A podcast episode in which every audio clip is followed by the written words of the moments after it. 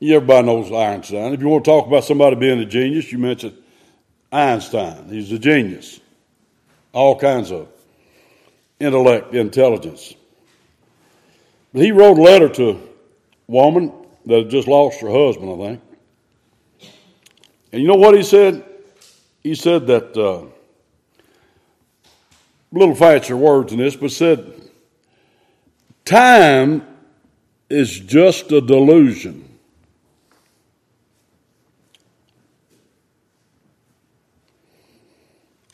A delusion, you think something's there and it's not there. So time is just a delusion. Well, he's the one that came up with these wormholes. And if you could get in one of them and travel at the speed you'd have to go, that you get back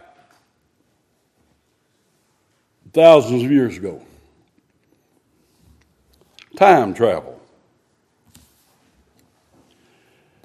That's what all that's built on, this, this idea of time travel.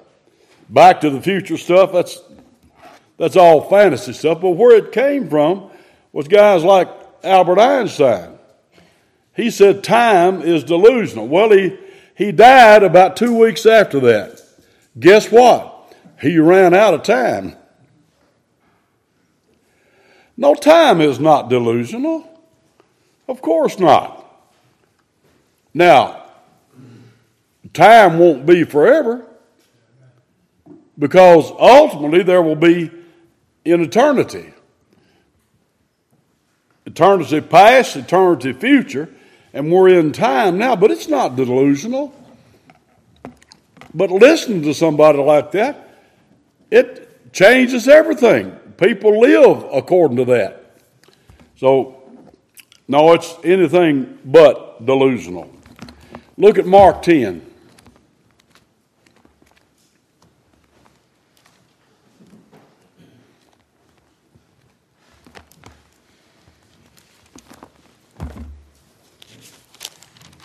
Mark chapter 10.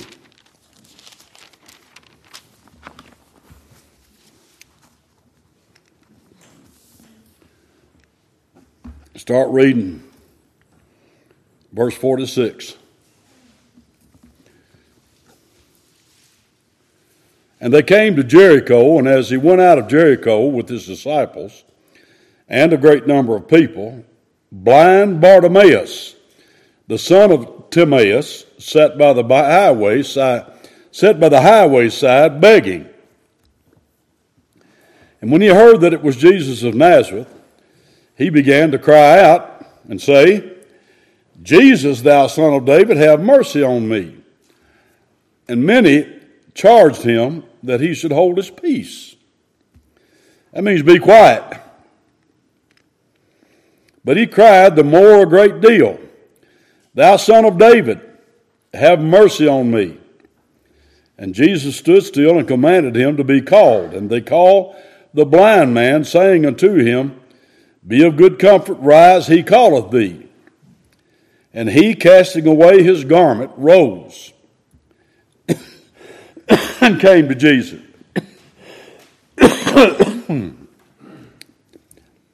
and Jesus answered and said to him, What wilt thou that I should do unto thee? And the blind man said unto him, Lord, that I might receive my sight.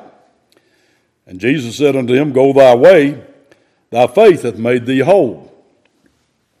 And immediately he received his sight and followed Jesus in the way. May the Lord add his blessing to the reading of that portion of Mark 10. Now I ask this question. We've got a lot of things going on in this world today, and people, many people think that, that the second coming of the Lord is near. Well, I have to say that it is nearer than it ever has been. But how near, I don't know. Are there things that are being fulfilled? I think they are every day. Do I think that he can come any minute? I really don't. I think there's some things that have to be fulfilled yet. But I believe it's closer than it's ever been. and I know this the whole world is readier to receive the Antichrist than they've ever been. We've had lots of things going on, and people are ready for it. That's all. Now, a lot of people, religions, like to talk about how concerned they are about people. Well, just how concerned are they about people? Well, I don't know. Politicians buy votes by promising great benefits to people. Churches aggrandize themselves by claiming to lift up the downtrodden. You've got all kinds of giveaway programs and things that people do. And I don't want to say charitable, charitable work. We give away Thanksgiving baskets and we try to feed the hungry. Anytime they, we can have an opportunity, we do that. We haven't given out food lately because we haven't got any. I think with all the downturn in the economy, I don't think it's available like it was. But anybody can come here and get something to eat. We've always been that way. But we don't do that to claim how good we are. We do it because that's what we must do. Because we are believers and we must be like the Lord and we give. So, anyway, people want you to give, want to give as long as they get credit for it. Now that's that's the way it is in this world. Uh, they're talking about on Fox News that yesterday, this early this morning. I don't know when it was. Uh, may have been yesterday. Uh, about all the giant corporations. How many tens of millions of dollars that they have given away in the last several years and, and also how many people they fired and cut back on. But they've given all these millions away. If they hadn't given the millions away, they could have kept the people working. But who are they giving it away to? Well, they're not giving it to benefit people, they're giving it, giving it to benefit Black Lives Matter, LGBT, and just such stuff as that. That's what they're financing. The things that are further bringing our country down. Well, uh, this fellow I've got several books by him. Uh, Rushdoony, you ever heard of him? Uh, brilliant writer. You got a book, The Politics of Guilt and Pity. And his thesis in that book is that the majority of people give, give charitably out of a guilty conscience to try to soothe the guilty conscience. And you talk about what makes you feel good to give. Well, it might, it might do that. I'm sure it does. I don't say everybody does that for guilty, out of a guilty conscience, but uh, ask the question who will help? People need help. I see these uh, people go to, to Africa. Doctors without borders. That's great. I'm, I'm all for that. But then they go over there and they fix the cleft palates and do all that for those little kids. Now, aren't they fighting? Aren't they at war in the Sudan right now? You hear about that? I mean, there's bullets flying in, in the Sudan. So you go over there and fix them up, and somebody kills them. Who's going to help? Ultimately, who will, who can help? Well, the truth of the matter is, there's none of us that can help. Not ultimately. We can help for a while, but we can't help ultimately. Uh, Look at what happened here in chapter 10 of 46. Now, the reason, see what I've got here? We got a blind beggar. Now, do you see why I'm talking about who will help?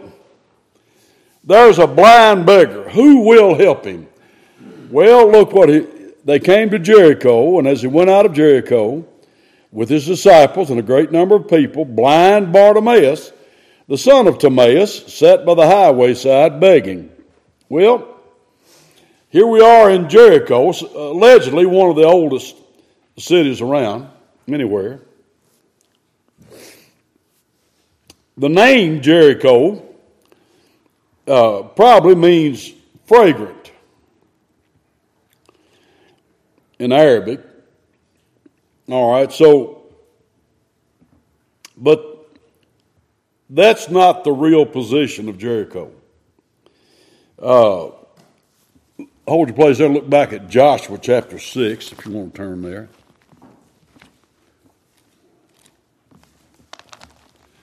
Joshua chapter 6. Now, Jericho's supposed to be a fragrant, nice place. Okay. But Joshua chapter 6, verse 17.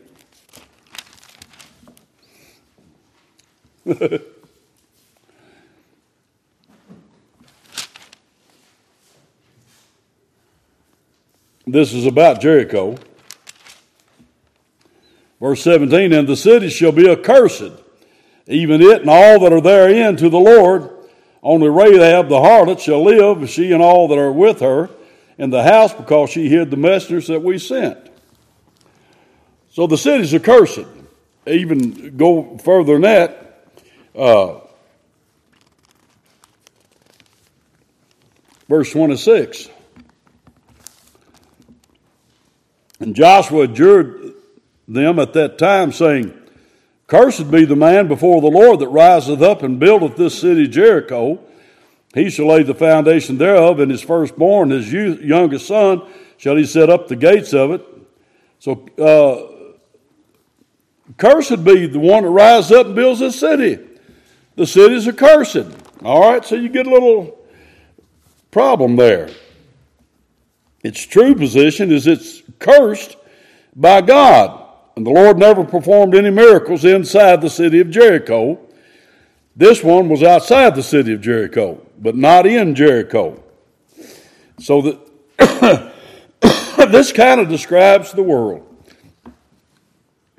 Now, I heard a debate the other day between uh, Jason Lisle and uh, Hugh Ross. You know about Hugh, Hugh Ross? He's a astrophysicist claims he's a believer, a Christian, but he's got a whole organization designed to promote billions of years in evolution. He says he believes the Bible teaches all that. Yeah. So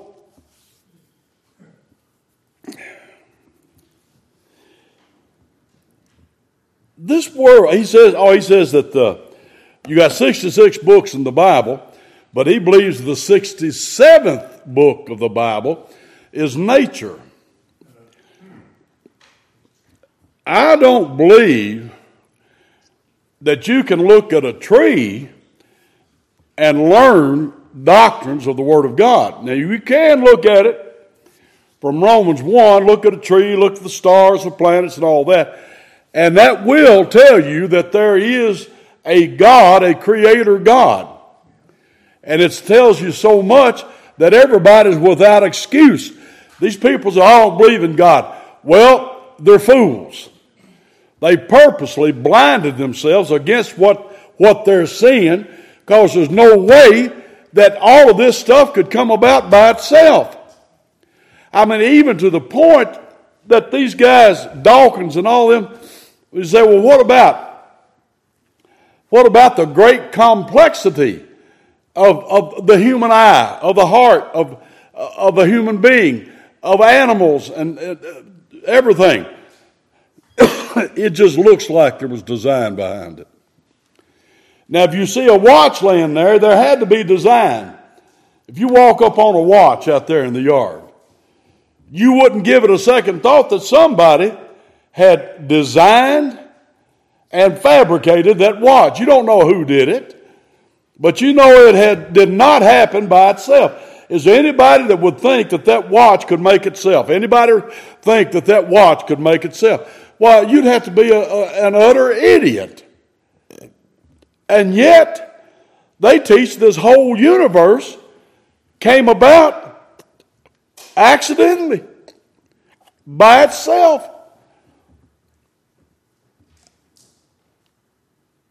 This world is cursed. People say, oh, look at God's beauty. And I hear that all the time, even from believers. But you need to be careful about that. Yes, we can see certain things that are beautiful, certain scenes, certain mountain ranges, and all of that. but this planet is not friendly to human beings or to animals. It's very dangerous. You see those big snow covered mountains and the beautiful music, and you're flying over them all that. Drop down and land in those mountains and see in, in a couple of minutes what kind of shape you're in. You won't live to get out of there very far. This planet is not human friendly, man friendly. Why? Isn't this what God made? No, it really isn't. God did not make this planet this way.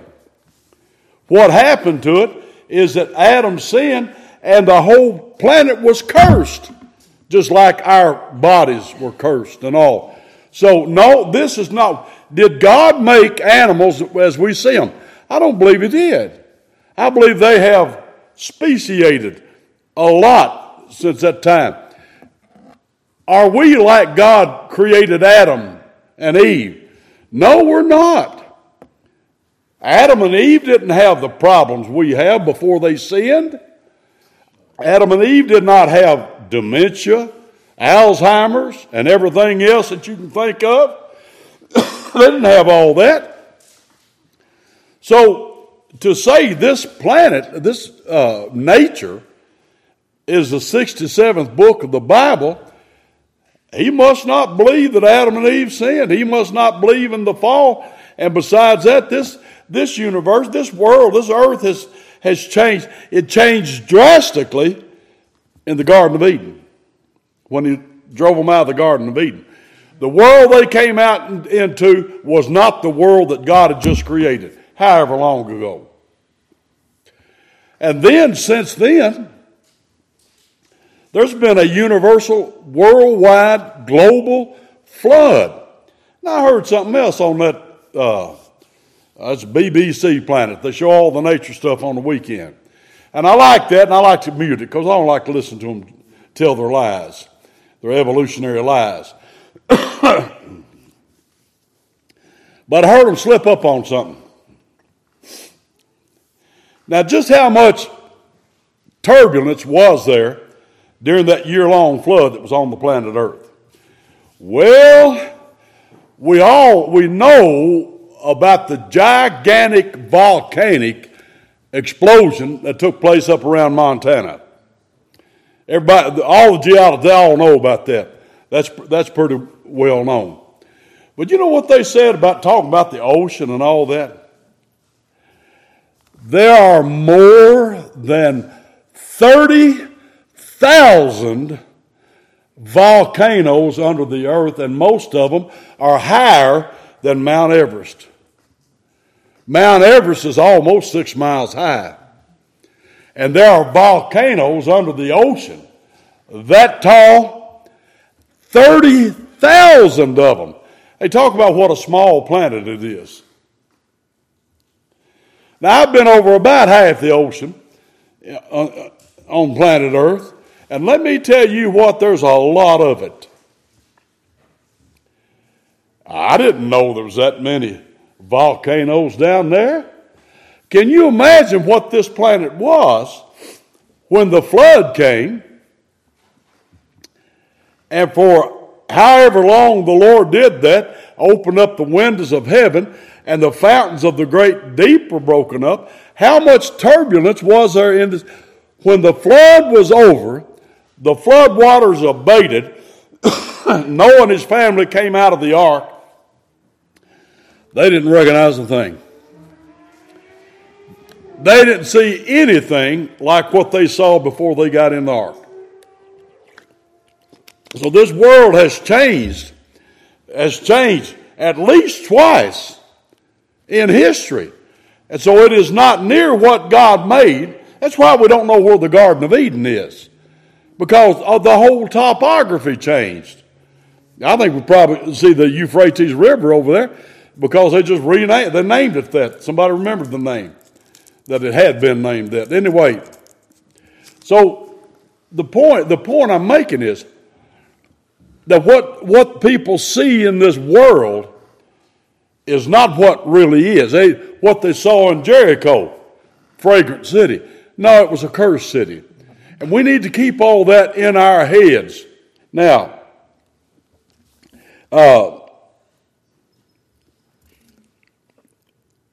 with all the fanatical environmentalists, you know, you know uh, Joe Biden says he's going to make it where by 1930 or 2033 or something like that, that half of the cars made are going to be electric. I think you'd be an utter fool to buy an electric car if for no other reason just to prove him wrong. But there's plenty of other reasons about that. And he gets everybody driving an electric car. Where are they going to get the electric to charge them? They'll have to go back to Harlan and get a load of coal. These fanatical environmentalists. Can they save planet Earth? No. No, they can't because God's already judged her. He judged her way back in Noah's day by the same word that he said, I'm going to destroy everything that I've made, except for Noah and his family found grace in his eyes. and the animals that were put on the, the ark, the rest of them died. He destroyed the planet. There was nothing left, topography that existed before. Well, can they save the planet? Do you think them little curly Q light bulbs can save our planet? Do you think them things that are so expensive that they're stealing now on your, on your exhaust system, do you think they can save the planet? No, they can't save this planet. This planet is cursed and it will be passing away with a loud noise. They just got the bang on, big bang on the wrong end. Anyway, I say they can't. And is this world what you really want to invest in? Well, he said, well, I want my, I want my money invested in this world, really. what are you going to do with that investment when you leave it? You got to think about this stuff. Put your time in for the Lord. Put your service in for the Lord. What you do for the Lord, you can send it on ahead. Amen. You can go to meet it. That's what David said this morning. A child can't come to me, I can go to him.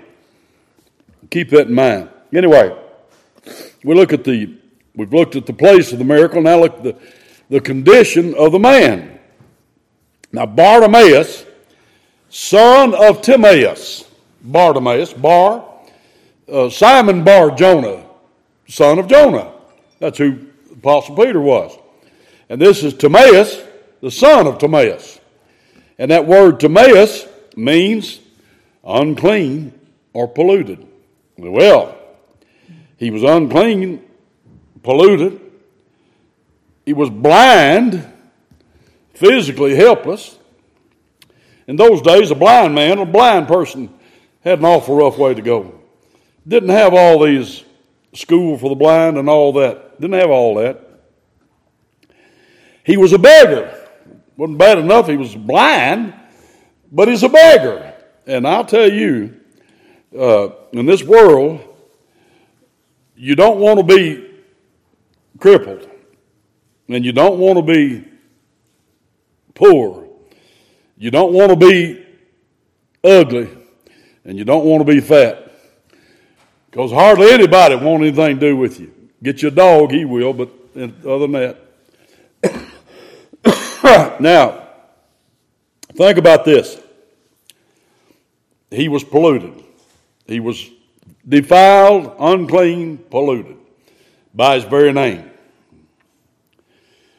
He was blind, helpless, physically helpless. He was a beggar, so socially he was a reject. Said, Well, boy, I'm glad I'm not that way. Well, I don't know. Now, just wait a minute. Uh,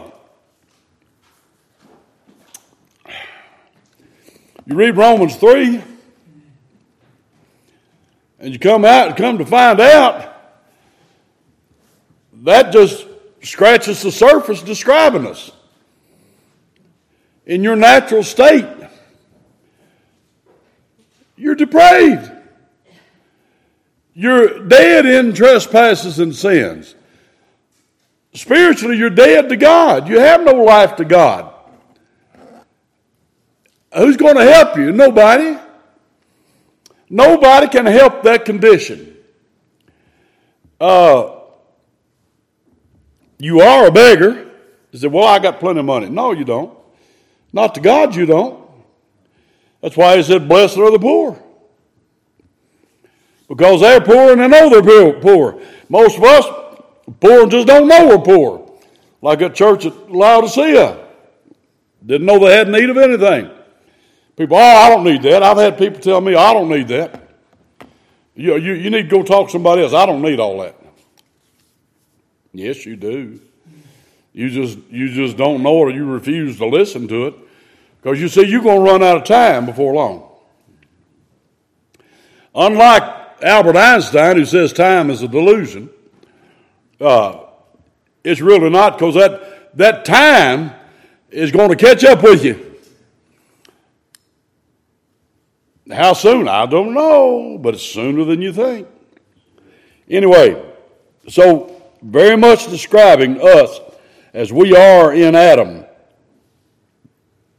And the truth is that we're all that and more before God and are helpless.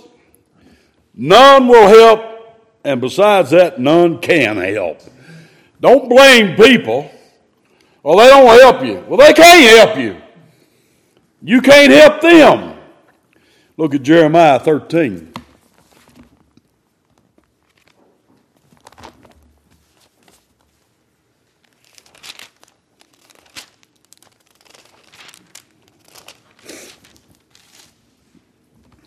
Verse 23.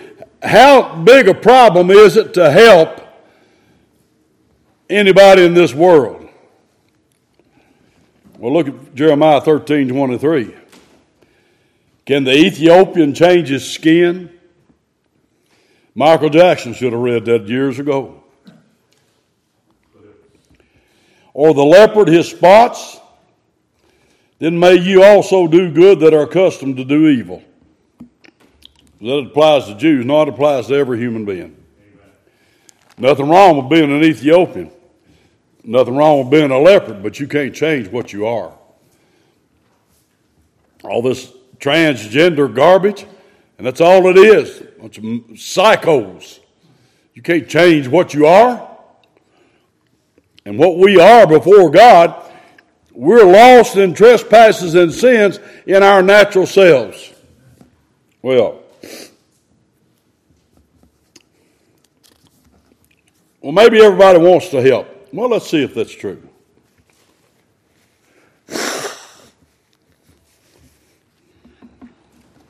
Look at verse 47.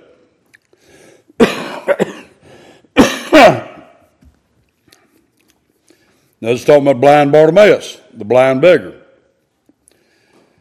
When he heard that it was Jesus of Nazareth, he began to cry out.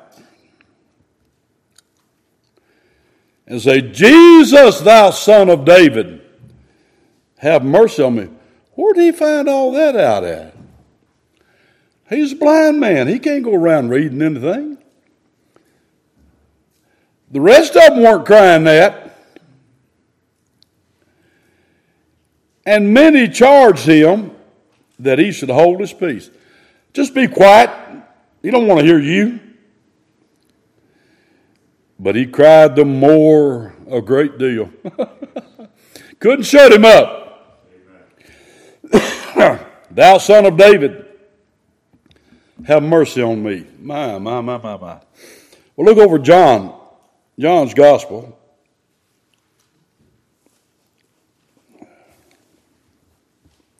Chapter 10.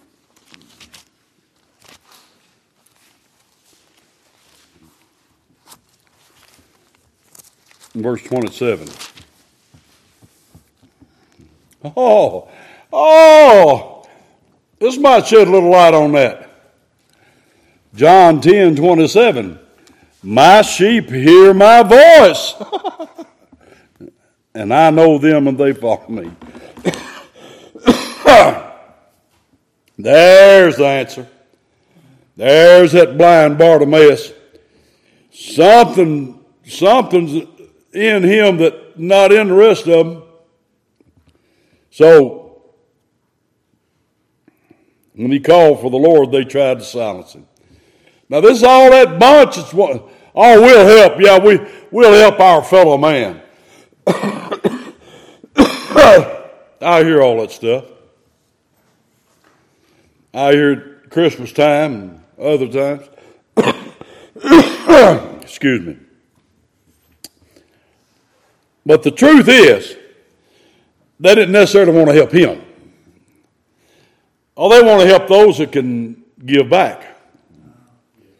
Jesus addressed that. He said, when you invite somebody to your house to feed them, make sure it's those that can't invite you back to their house and feed you. That's Jesus' charity work.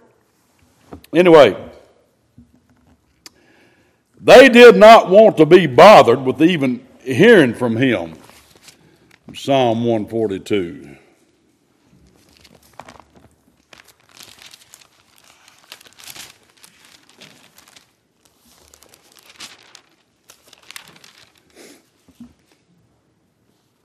David said in verse 4 I looked on my right hand and beheld, but there was no man that would know me. Refuge failed me, no man cared for my soul. You ever feel like feel like that? Well, if you have, you have you have had a reason to feel that way. Every human being has had a reason to feel that way, whether they have or not. No man helped me, but the truth is, Brother David, they can't help you. That's the truth. You can give somebody money to get some food for now and all that. Uh, you can go, the doctor can perform miracles and surgery and all that, and you live a few years longer, but then you're going to be there again. And this time they ain't going to be able to do anything because you're going to die. And the truth of the matter is, we're all going to check out of here. I remember Ron Lacey said that they diagnosed him. Uh, doctor told him he had uh, colon cancer. And the doctor said, We need to set up some treatments for you. He said, No, not me. I'm not going to do all that. He said, What do you mean? You'll die. He said, We all got to go with something. We all got to go sometime. And he didn't submit to any treatment. He finally died. Uh, killed over. David saw him die. Uh, he loved the Lord. You trying to get get eternal life here? He had it there. he had it with the Lord. So anyway, these people didn't be, want to be bothered listening to him. They weren't truly concerned about his welfare physically and didn't know anything about it spiritually. They weren't concerned about him either way. And it's not wise, you kids need to know this, it's not wise to live your life concerned with what your buddies think about you. Amen. That's very foolish. Well, they're my buddies. I care what they think about me. You're a fool to do that. You care what God says about you. Amen. And you do what God says. I'll tell you what, it doesn't take long. Maybe some of you still are friends with your high school friends and stuff. I think most of mine did. Some of them I couldn't even think of their names. And you know what? They probably can't think of your name. That's why if you go to a high school reunion, you better have name tags on because ain't nobody going to be able to recognize you or you won't be able to recognize anybody else. I've never been to one, but I've heard about it. Is that right? You better have the name tag. Somebody said, Don't you remember me? No, I don't. Help me here. well, because that's it's about how much it matters. Don't be concerned about, well, if I tell them I'm a, I'm a, I'm a Christian and I'm not going to do that, they won't, they won't like me. You ought not to want them to like you. Because people that would, would turn you against God are not your friends. Amen. Anyway,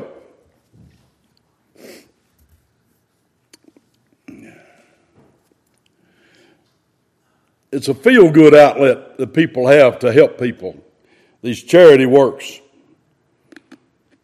Do you think these environmentalists are trying to save the planet for you? No, because those very ones want you to kill your babies, not let them be born, and you to go off and die to save this planet for the planet's sake. That's what they want. They say you are you are the problem. You human beings are the problem. They never put themselves in that. But they don't want to save this planet for you. I don't know why they want to save it. They want to save it for something, but not for us. Uh,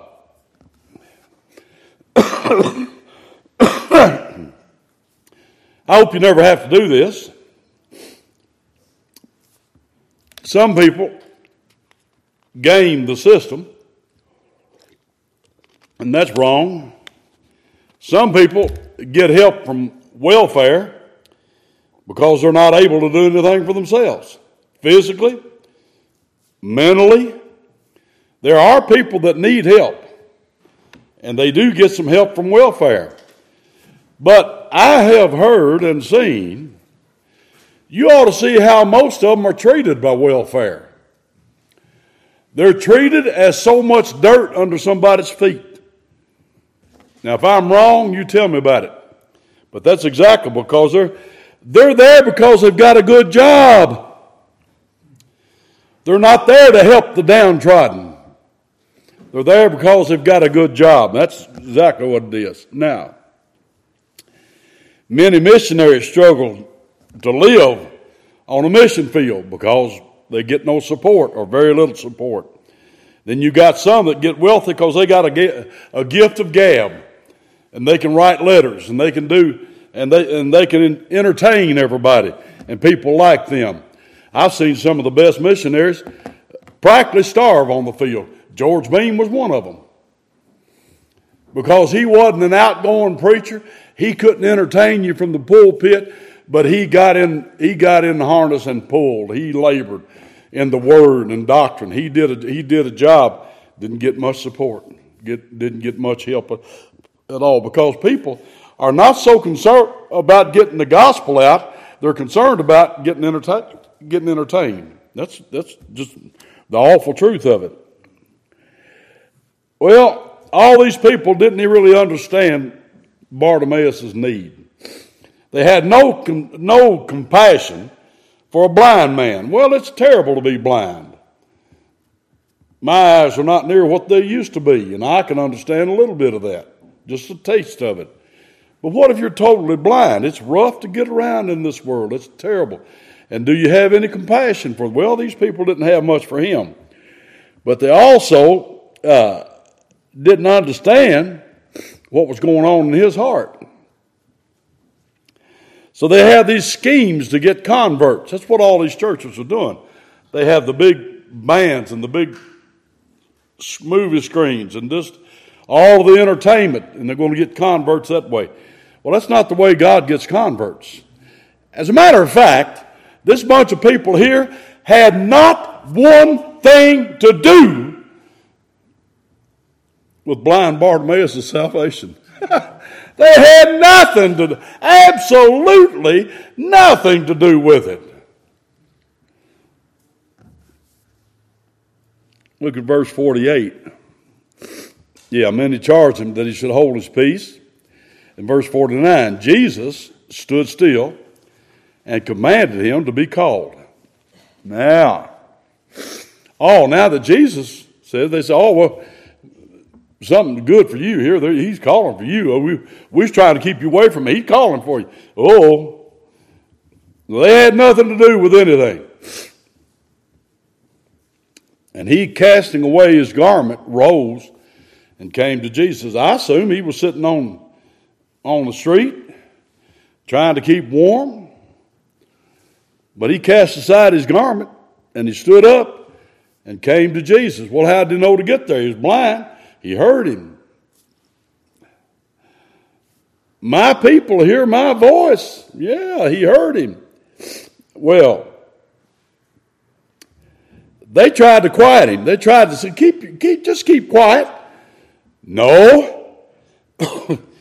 you can't keep him quiet. He's not going to be quiet. And they tried to quiet him, and, but he knew who was calling him. Now, everybody who knows Christ has experienced this. Now, when did he come to know the Lord? I don't know, but he already saying, son of David, twice. He insisted on that. He knew something the rest of them didn't know. Now, when he came to him, he said, I, I want to get my eyesight if it's possible. He said, What wilt thou that I should do unto thee?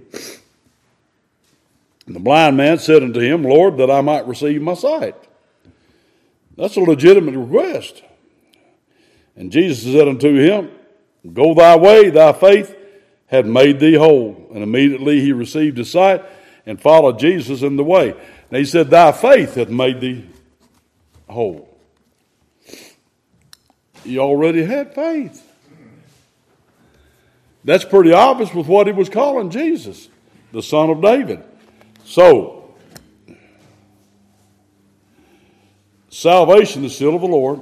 Isn't that right, David?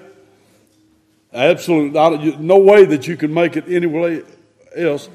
So, who will help? The truth of the matter is, our help is so limited.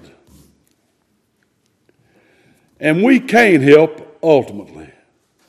There's only one who will, there's only one who can, and that's the Lord Himself.